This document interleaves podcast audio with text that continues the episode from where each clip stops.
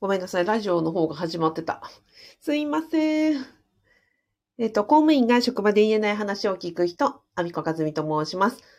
あ、こっちも始まりました。すいません。えっ、と、公務員が職場で言えない話を聞く人、アミコカズミと申します。現在、ラジオと YouTube で、えー同時ライブ配信をしております。よろしくお願いします。えーこのチャンネルではですね、えー公務員が職場で言えない、えー公務員の副業の話、お金の話、職場の人間関係の話、辞めたい話、えなどなどですね、えっ、と、を、えー取り扱い、えー解決するというのが、あの、チャンネルの趣旨でございます。えー今日はですね、うんと、公務員を退職して、えー高齢者になったら、賃貸住宅が借りられないのかなと思い不安で、まあ、マイホームを買おうかどうか悩んでいるというお話があったので、えっ、と、そのね、お話をしたいと思います。なので、この放送を聞いていただきますと、マイホームを買おうかどうかし、迷っている、例えば宿舎に住んでいてね、あの、現役時代は、現役公務員時代は宿舎に住んでればよかった。でもね、退職した後、マイホームを買った方がいいのか、えっ、と、賃貸住宅がその、そのうちね、あの、60代、70代と年代を追うにつれて、賃貸住宅住め住めないかもなと思って、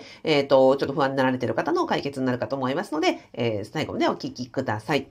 えっ、と、まずはですね、うんと、私がやっています、えっ、と、公務員の副業不動産ゼミというのがありましてね、そこで、まあ、不動産全般のあの勉強をしているんですが、情報から言いますと、高齢者が、高齢者になっただけで、えっ、と、賃貸住宅、あ、しかも無職ですね。え公務員を退職して無職になりました。なおかつ高齢者になりました。じゃあ、あの、賃貸住宅に住めなくなるかっていうと、それは実は可能性としてはどんどん年々低くなっています。要は、賃貸を借りられないという不安はあまり抱かなくてもいいというのが、現在2023年、えっ、と、大家業界を、え勉強している身としては、これはあの確実にお伝えできることです。です。で、なぜかというと、私ね、その親塾とか、その親さんの勉強をしていましてね、でこれ、えっ、と、北海道親塾の、あの、生の資料、私、あの、お勉強させていただいてます、えー北海道親塾の資料なんですけど、これ、この間の資料で、高齢者を有料入居者に変える大切な3つのポイントをうんぬんかんぬんということで、うんと、要は、大家さん側も、高齢者、これからの少子高齢化社会で、65歳以上を高齢者とする場合、65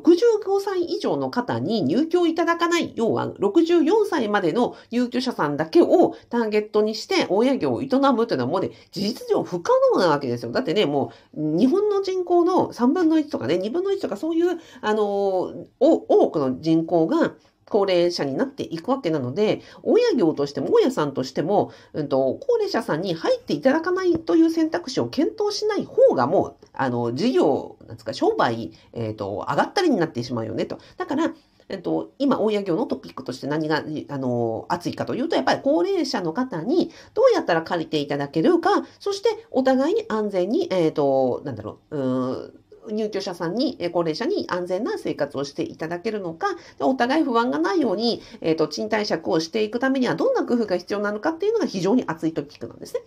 で、えっ、と、どういう話題が出ているかというと、そうですね、うんと、まずは、あ安全ですよね。その孤独死。うんと、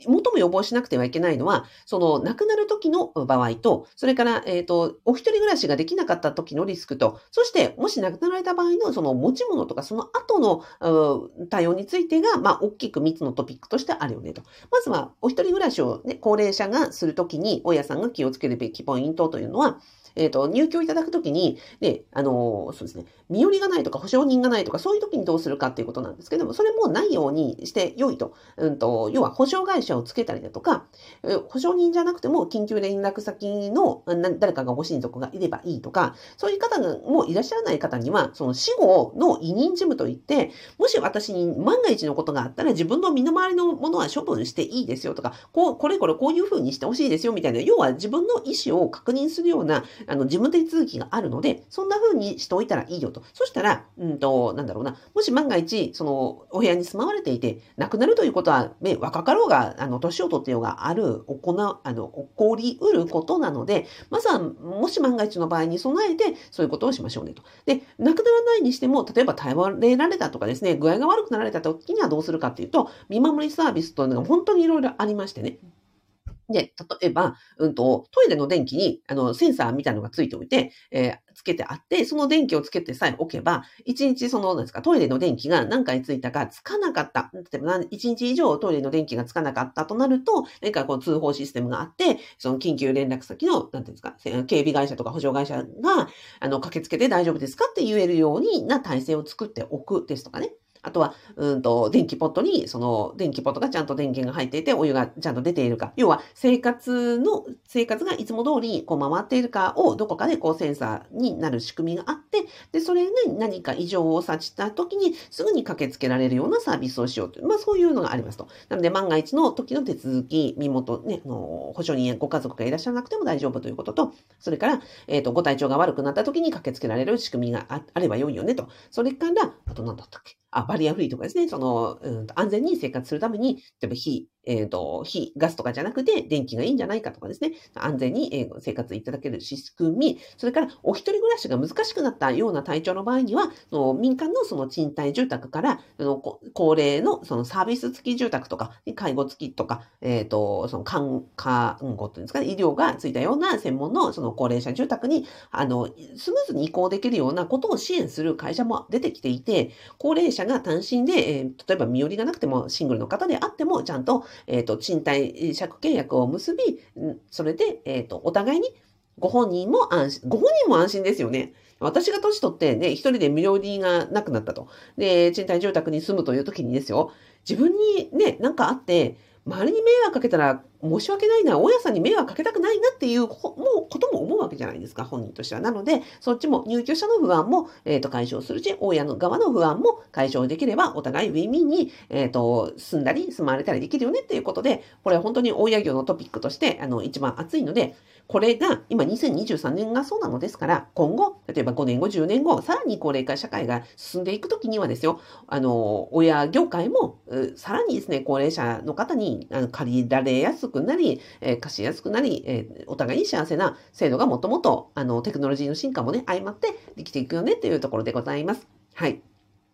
えー、っと、というような知識があればですね、なんかこう、不安だから賃貸に借りられないから、これで多分ね、10年、20年前だったら多分これはありえなかったじゃないですか。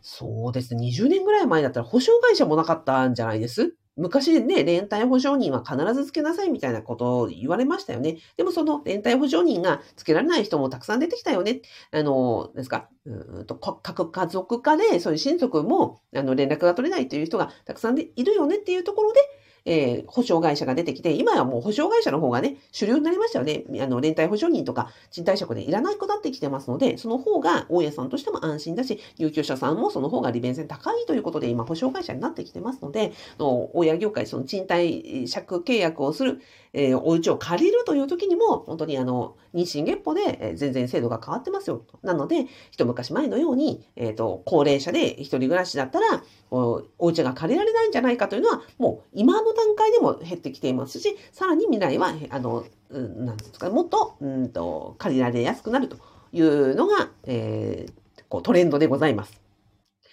ということを知っておくと、じゃあ無理して、例えばね、マイホームを、うんと、買わなくちゃいけないんじゃないか、じゃなくて、あ、賃貸という選択肢もある、まあ、マイホームという選択肢もある、じゃあどっちもフラットに考えて、あ、どっちも取れるんだったらどっちがいいかなっていうふうに考えられると思うんですよ。なので、えっ、ー、と、まあ、そんな、そのこの間、そうです。私のやっている、あの、アビコカズミの副業不動産ゼミのメンバーさんから、いや、アビさんって私ね、その今賃貸で、この後退職したら、あの、一人暮らしになっちゃうし、あの、賃貸だったら入れないかなっていうふうになんかね、あの、